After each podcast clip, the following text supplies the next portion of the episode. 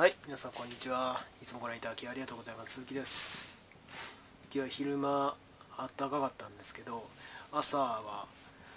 僕が住んでるところ7度ぐらいだったからなんか冬みたいな気温でで今もすごく寒くなっていてまあなんか気温差が激しくてなんか体調崩しやすい日だったのかなっていうふうに思ってまあこんな冬着みたいな格好をしてますけどまあご容赦ください。で今回お話ししようと思ってるのは、まあ、引き続き引きこもり、えー、脳内の引きこもりって感じですね。物理的にはとっくの昔に引きこもりですけども脳内はあさらに引きこもっている、えー、まあ、データサイエンスティストとしての、まあ、基礎の復習みたいなことをずっとやってるわけなんですけどあるいはスクリプト書いたりとか、うん、まあせっかくだからまとめてこういう話をするタイミングもあっていいかなというふうに思って今回は機械学習に使う線形代数。っていう数学の分野があってこれ線形代数って学部でやるんですよ。まず12年生で。あのちょろっとだけやってやるやってるその要するに理解の浅い人間。はいや線形代数のは簡単でしょとか言ったりするんですけどとんでもない。これねむっちゃくちゃ難しいですね。ちゃんとやろうと思ったら。めちゃくちゃ難しいんですがでもまあ別に僕はあの数学科出身ではないし数学者でもないしむしろそういう世界はなるべく距離を置きたいので難しすぎて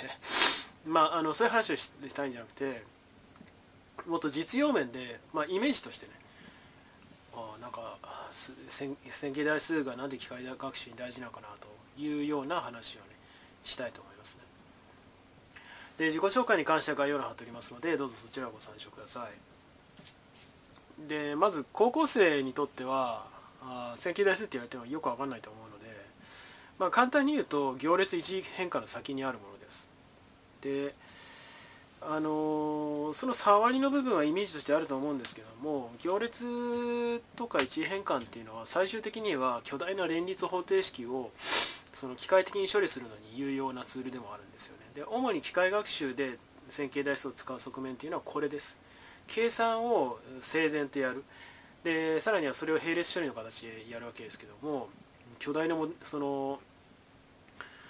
あモデル、まあ、具体巨大巨大なモデルって言ってるのはその変数の量がものすごい多い、まあ、ディープラーニングの場合はじゃあここからディープラーニングの話すると例えば画像のデータその情報っていうのを例えば皆さんイメージあるか分かんないですけどもその RGB はそうだからあの色を表示するのに、まあ、いくつか形式があるんですよ。で RGB っていう形式ではあレレッドとブルーとグリーンを0から255あれ1から256まあでもコンピューターの場合は0から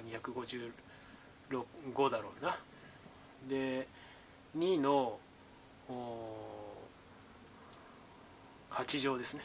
2の8乗まあ8ビットって言い方もできるかもしれない。で一つのその赤光の三原色ですよ。赤青緑のその色の濃淡っていうものを表示してあの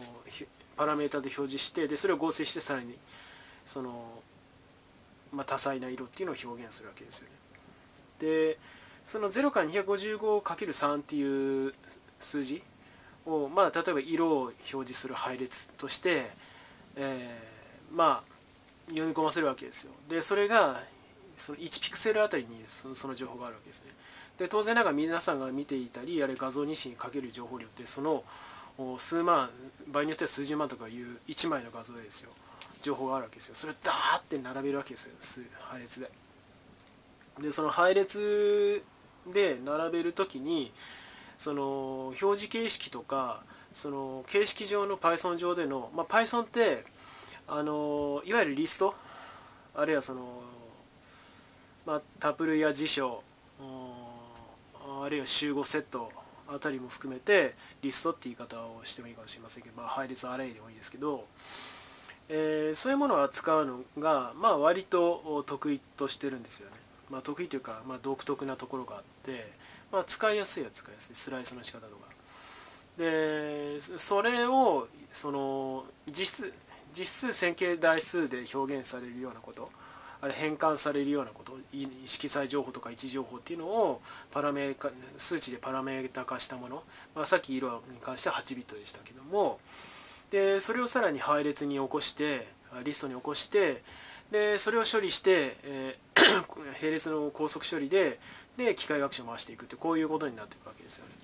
まあ、なのでそのよく機械学習で Python, Python が使えるようになったっていうのは、まあ、もちろんそのデファクトスタンダードになってるっていうのもあるんですけども主にこのリストや配列の処理のところで一日の長があるでそれが広く使われている、まあ、具体的には、まあ、あのナンパイっていうね、まあ、見方によってはサイパイのあのライブライサイパイっていう大きなライブラリがあってその一部っていうふうにも言えるのかな。でナナンパイっていうあの NUM ナンバーの Python っていうことですねナンパイっていうライブラリがあってそれを使って処理することが通常なんですけどこれが非常に非常に便利です。でこのナンパイを処理には使って実際に機械学習かけるときはまあ、あのデータセットの分割とか、まあ、あれ交差検証クロスバリデーションとかね、まあ、習った子は知ってると思いますけども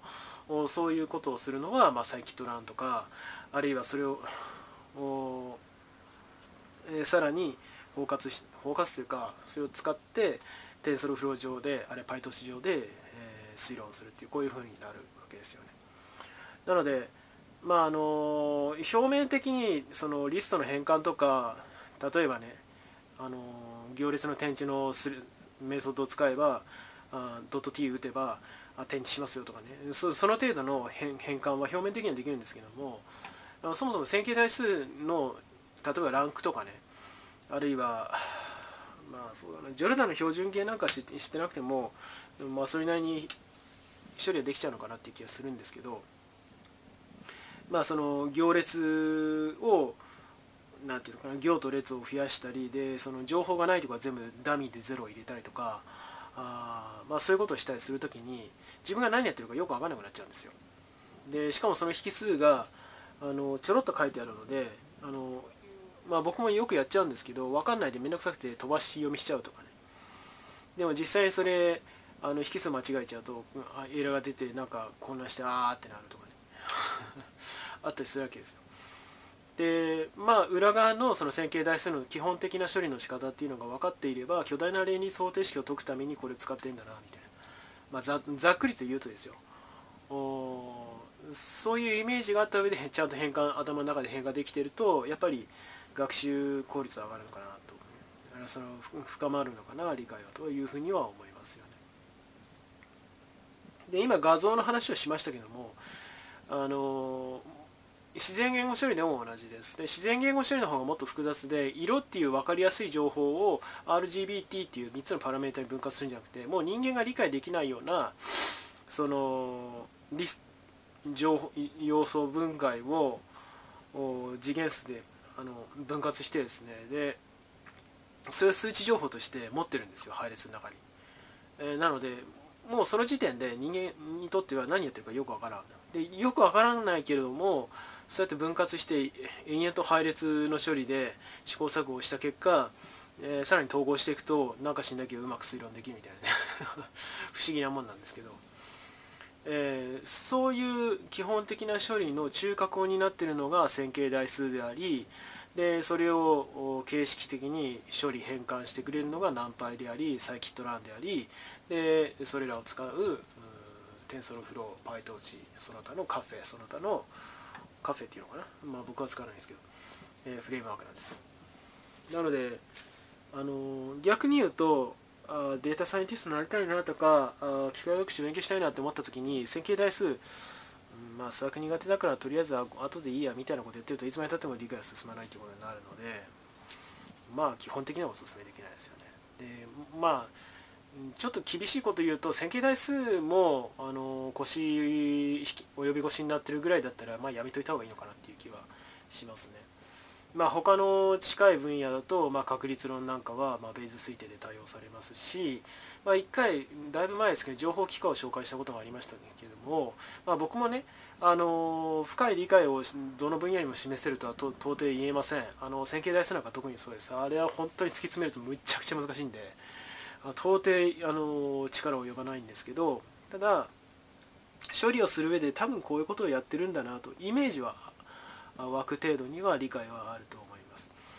まあそういうところからあすこれは数学が実実用的にあの転用されてるんだな、まあ、転用っていうかそのまんま使われてますけどね。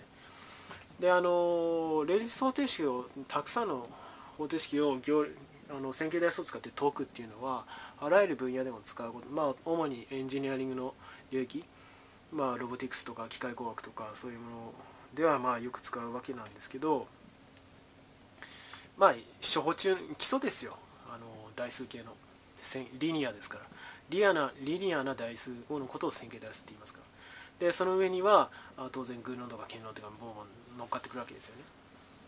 まあ軍艦隊とかねそういう話もあったりするわけですよ、えー、まあ難しい話はとりあえずさておいて、まあ、そういうわけであのだこの辺があのえ、ソフトウェアエンジニアとはちょっと違うんですよねデータサイエンティスト。ソフトウェアエンジニアリングの場合はもちろんアルゴリズムのグラフ理論とか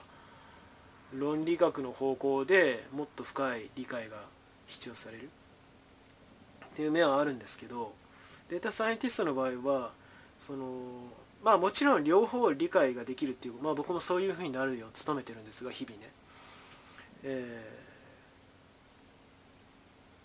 ー、まあその特にどうやって処理を正確に的確正確にというか的確にまあそもそもデータを整えるあの毎週のところでも申し上げましたけどもデータセットを作ったりとかそれを適切に運用するにはっていうところで結構頭使うわけですよ。でさらにその数学の難しいことまでいくともうしんどくなってくるわけですよね。まあできる人はすごいなというふうに思いますけど何でも軽くこなせる人はね。でもまあうん要は今言った通りです。そのぐらいの理解が及べばとりあえずは要は足りるのでまあそのぐらいのことはね勉強するといいんじゃないかなというふうに思いますね。まあいずれにせよいろんなことを考えなきゃいけない仕事だなというふうには常々思いますね。でまあ前から言ってる通りじゃあそのデータサイエンスっていうふうに一括りに言われている分野っていうのは主に3つあります。古典的な機械学習ディープラーニング分散処理ですね最近分散処理は僕はもうご無沙汰だな、まあ、全部をね常に同時やることって無理なんですよこれ神様じゃないからあなんだけども基本的な処理のところで使われるこの線形代数っていうのはまああの時系列解析にも使うし分散処理はちょっと僕イメージ持ってないんですけどあのディープラーニングは当然今言ったように使うのでまあ極めて重要なデータサイエンスにおいてはサーバーサイドよりも線形代数とても重要な数学の分野なので、まあ、一通りしっかり勉強するっていうことを強くお勧めしますね。じゃないとまあ厳しいんじゃないかなとまあそんなところです。まあ軽い話ですよね。では最後になりますがよろしければチャンネル登録および高評価の方をお願いできれば幸いです。では今回この辺で。バイバイ。